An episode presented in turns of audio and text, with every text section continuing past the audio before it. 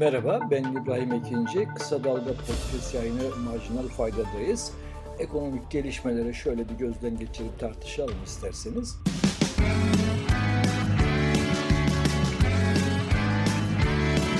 Kulağınız bizde olsun. Kısa Dalga Podcast.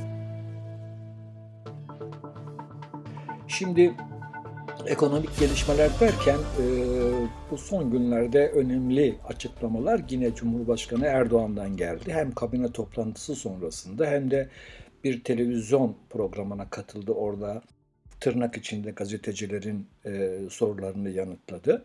Şimdi anlıyoruz ki e, faiz, e, Merkez Bankası'nın faiz düşürmeleri devam edecek. Anlıyoruz ki işte bütün bu politika uygulanırsa kurun artışı devam edecek. Anlıyoruz ki efendim enflasyonla e, mücadele yok e, ve enflasyon e, baz etkisiyle bir miktar düştükten sonra tekrar yükselerek devam edecek.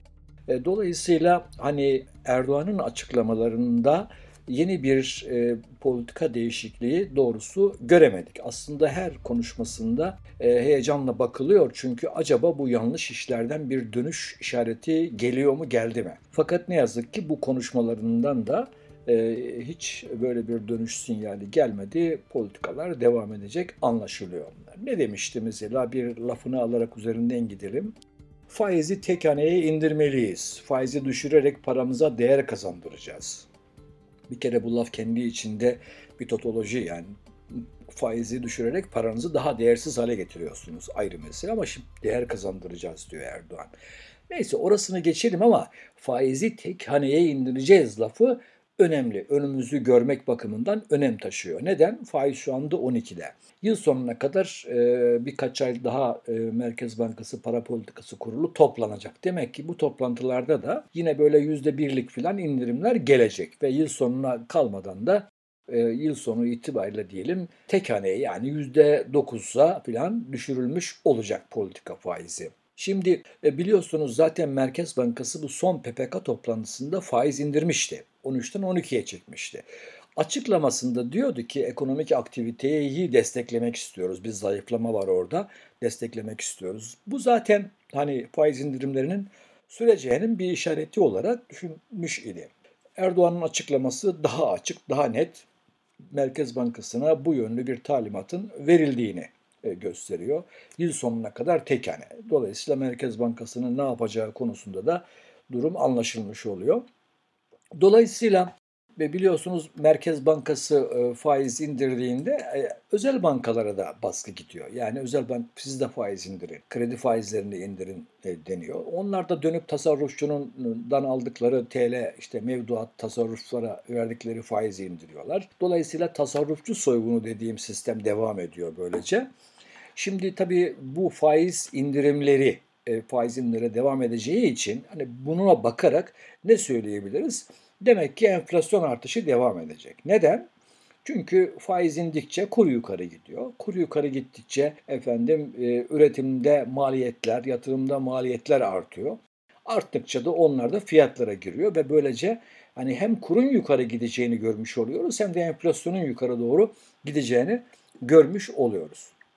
Şimdi enflasyon konusunda e, biliyorsunuz bir baz etkisine umut bağlamış durumdalar. Şimdi mesela Erdoğan yine bu konuşmalarından birinde diyor ki enflasyonu Şubat'tan itibaren makul seviyelere indireceğiz. Şimdi böyle deyince diyorsunuz ki acaba hani nasıl yapacaklar bunu acaba? Yani bir şey mi yapacaklar da inecek? Hayır böyle değil. Yani baz etkisi diye bir şey var. Belki bilmeyenlerimiz olur. Şöyle hani yıllık enflasyon hesaplanırken 12 ayın toplamı alınıyor. Yani ay değişince bir önceki ay, en, bir, en baştaki ay çıkarılıp yeni giren ay ekleniyor. Yani yıllık 12 aylık toplamın içerisine. Dolayısıyla 2021'in Aralık ayında 13,5'luk enflasyon vardı. Ocak'ta 11, %11 enflasyon vardı. 2022'nin ocağında. Onlar hesaplamadan çıkınca hani manşet enflasyonunda bir düşüş gözükecek. Ona umut bağlamışlar. Hemen çıkıp bunu biz in, demiştik indirdik diye satmaya hazırlanıyorlar. Oysa ki aslında hayat pahalanmaya devam edecek. Zamlar devam edecek. Biz hani e, aldığımız her şeyi daha pahalı almaya devam edeceğiz. O ayda enflasyon artacak. Ertesi ayda enflasyon artacak. Özellikle de bu baz etkisi geçtikten sonra hele de bu politikalar devam ederse Şubat'tan sonra enflasyon artışlarının devam edeceğini söyleyebiliriz.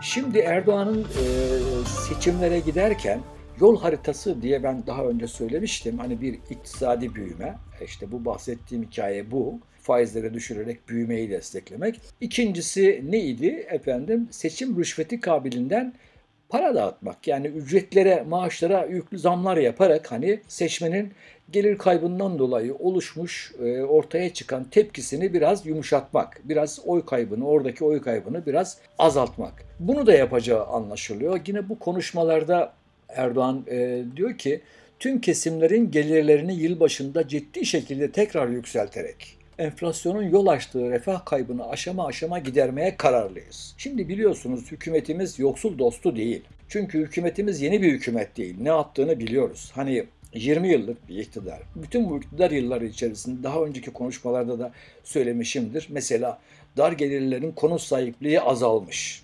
Değil mi?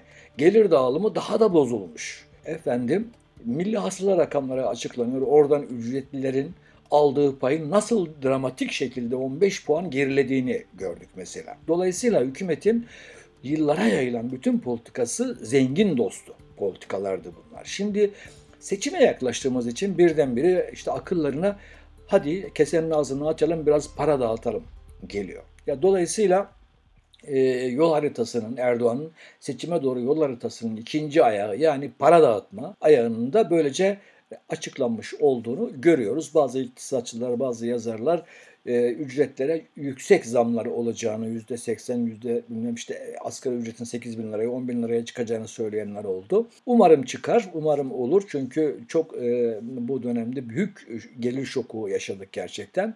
Dolayısıyla onun belki biz hafiflemesine yardım eder. Şimdi tabii ama bir bütün olarak baktığımızda bu hükümetin iktisat politikasını hani bir şeye oturtamıyorsun. Yani bir kendi içinde tutarlı bir iktisat politikası yok. Günlük ihtiyaca göre, seçim ihtiyaçlarına göre, siyasetin ihtiyaçlarına göre ortaya çıkan politikalar var. E, piyasa uzmanı Iris Cibre ironik bir e, şey yapmış benzetme yapmış. İşte herkesin politikası belli değil mi? Mesela diyelim ki Amerika'sı sıkılaştırma yapıyor bilmem enflasyonla mücadele ediyor. Ne yaptığını biliyoruz. Değil mi yani? Şimdi Türkiye için e, sıkılaştırıcı, genişlemeci, çok sıkı geniş para ve maliye politikaları bileşenleri doğrultusunda küresel barış. Çünkü hükümet gerçekten böyle karışık bir iş yapıyor. Efendim çünkü bir yandan da genişlemeci politikalar izliyor. Çünkü kredi pompalamaya hazırlanıyor. Kredi garanti fonu üzerinden. Değil mi? Yani bir yandan da enflasyonla mücadele ettiğini söylüyor. Sanki sıkı para politikası izliyormuş gibi. Değil mi mesela? Böyle bir şeyler var. Şimdi Küresel barış niye çıktı buradan diyorsunuz? Çünkü enflasyonla ilgili PPK metninde küresel barıştan bahsediliyor. Yani dünyada barış olursa, işgaller şunlar bunlar biterse efendim işte bu e, küresel enflasyon gerileyecek ve Türkiye'deki enflasyon da gerilecek diye deniyor. Yani hakikaten e, ne dedikleri, ne yaptıkları karma karışık bir durumla karşı karşıyayız. Şimdi e, hükümetin yine seçime giderken yapmak istediği planın Üçüncü ayağı döviz bulmak, dolar bulmaktı. Çünkü Türkiye'ye normal yollardan döviz gelmiyor. Yılbaşından bu yana 15 milyar dolara yakın çıkış olmuş yine. Dolayısıyla dolar bulması lazım ama. Çünkü cari giderleri var. Dolar bulmazsa hani dış borçları var, giderleri var. Bunları karşılamakta sıkıntı yaşayacak. Bir kur şoku yaşayabilir. Bundan kaçınmak istiyor. O yüzden de yana yakala biliyorsunuz her taraftan dolar arıyor. En son Putin'den almıştı biraz. Onu getirdiler. Biz Merkez Bankası'nın bilançosunda onu gördük. Onun piyasaya satıldığını da gördük. Değil mi? Şimdi şimdi o onun etkisi geçti. O bitti. Yeni dolar bulmak lazım. Şimdi nereye gittiler? Nebati Suudi Arabistan'a gitti. Biliyorsunuz Suudi Arabistan'dan döviz istiyor hükümet. Bunun için hani Kaşıkçı dosyasını, Kaşıkçı biliyorsunuz burada Arabistan'ın İstanbul konsolosluğunda katledilmişti vahşice, hunharca. Onunla ilgili dosyayı katladılar. Biz bu işi artık takip etmeyeceğiz. Sen sıkıntı yapma diye götürüp dosyayı katil diye sorumlu tutulan adama verdiler. Bize dolar ver. Al bize dolar ver.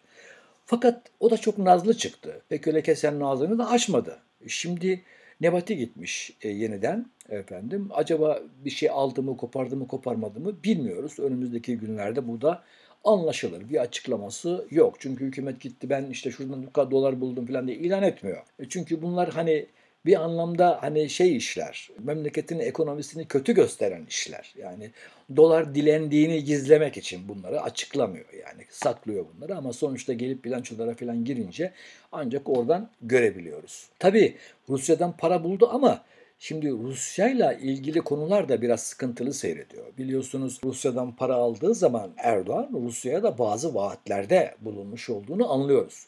Tam olarak ne dedi bilmiyoruz ama bir kısmını biliyoruz. Bunlardan birisi neydi mesela? İşte iki ülkenin ticarette ulusal paraları kullanmasıydı.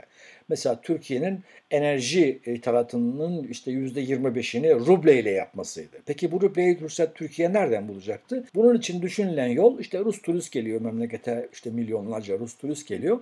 Bunlar burada ruble harcasınlar. O rubleyi hükümet alsın, enerji ödemelerini yapsındı. Böyle bir plan vardı. Ama bu çöktü. Niye çöktü? Çünkü Amerika biliyorsunuz TÜSİAD'a mektup gönderdi. Diğer kuruluşlara mektup gönderdi.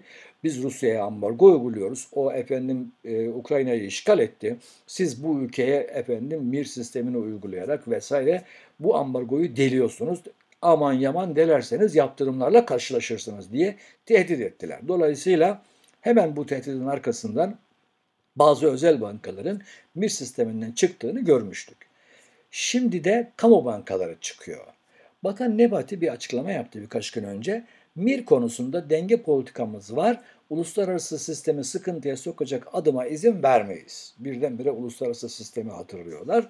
Belli ki tehdidin ucunu görmüşler. Bu açıklamadan hemen sonra da zaten kamu bankaları da MIR sisteminden çıktılar. Dolayısıyla Putin'le ulusal paralarla ticaret yapma, efendim enerji ithalatının bir kısmını rubleyle ödeme gibi bir plan çökmüş oluyor.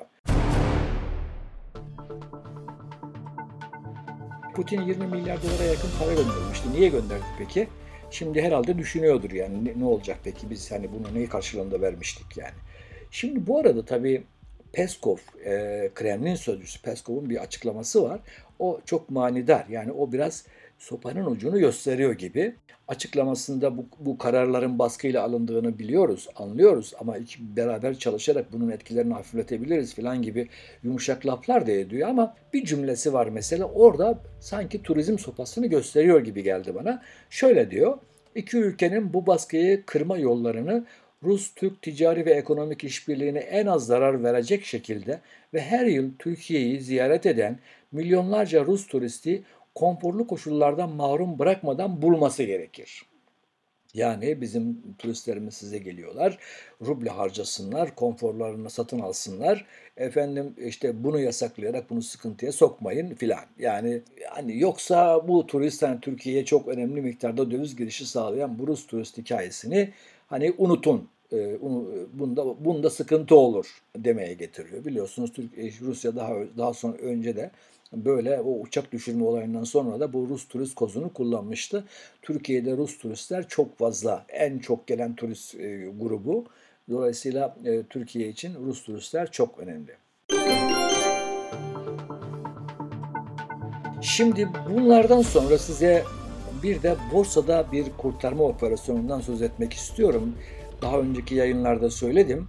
E, borsada e, aklı hayale gelmeyecek, tarihimizde görülmemiş şeyler oldu. Çünkü bizim borsamızda hani manipülatörler, spekülatörler vardır.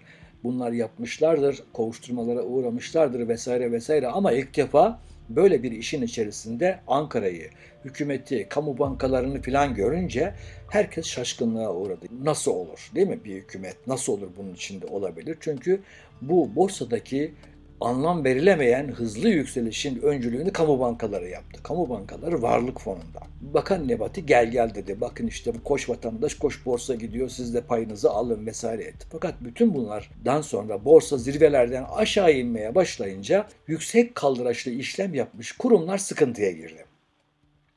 Şimdi bu sıkıntı nasıl aşılacak? Şimdi bu sıkıntıyı aşmak için günlerdir toplantılar falan yapılıyor idi. İşte vadeli işlemle üst, üstler, şey, üst üzerlerine aldıkları hisseleri spot piyasada spot piyasaya taşıyacaklar. Böyle bir karar alınmış. Satamayacaklar. Böyle bir karar alınmış. Fakat daha da önemlisi Takas Bank bunlardan bu sıkıntıdakilerden hisse almış. Yani bir kurtarma operasyonu olmuş. Ee, yine İris Cibre açıkladı.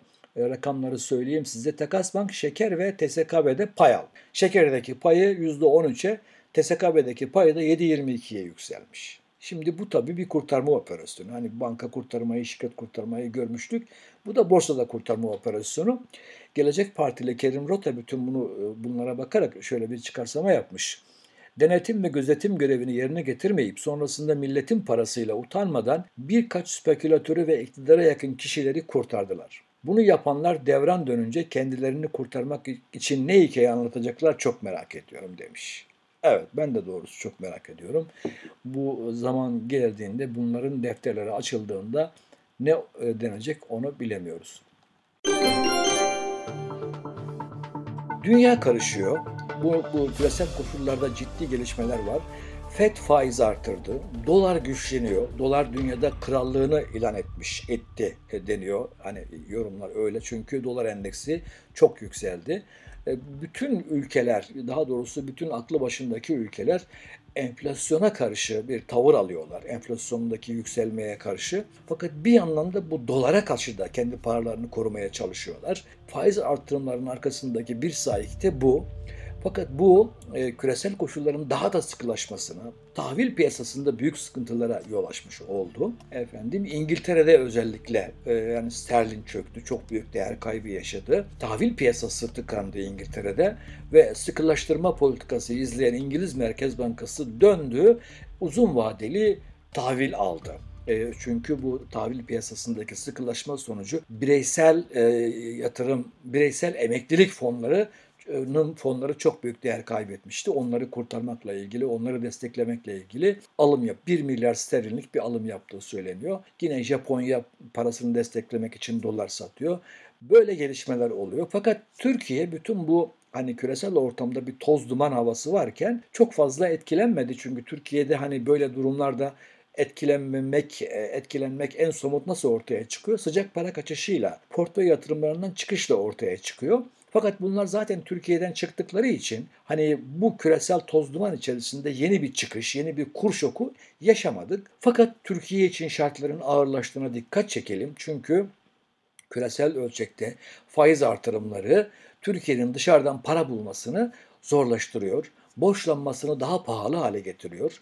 Gideceksiniz, borç arayacaksınız, CDS'iniz 800'ler civarında efendim yüksek faiz ödeyeceksiniz. Eğer yüksek faizden kaçarsanız dolar bulup döviz bulup borcunuzu kapatacaksınız. Dolayısıyla bu içeride dolara, dolara talebi kışkırtacak bir şey.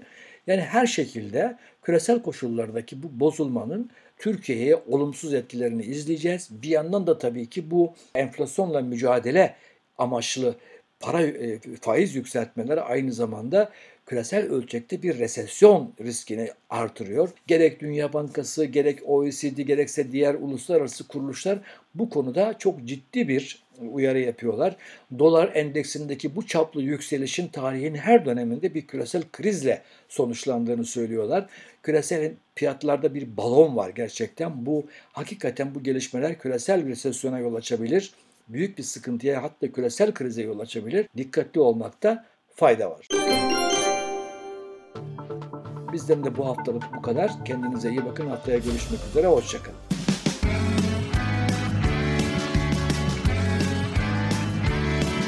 Kulağınız bizde olsun. Kısa Dalga Podcast.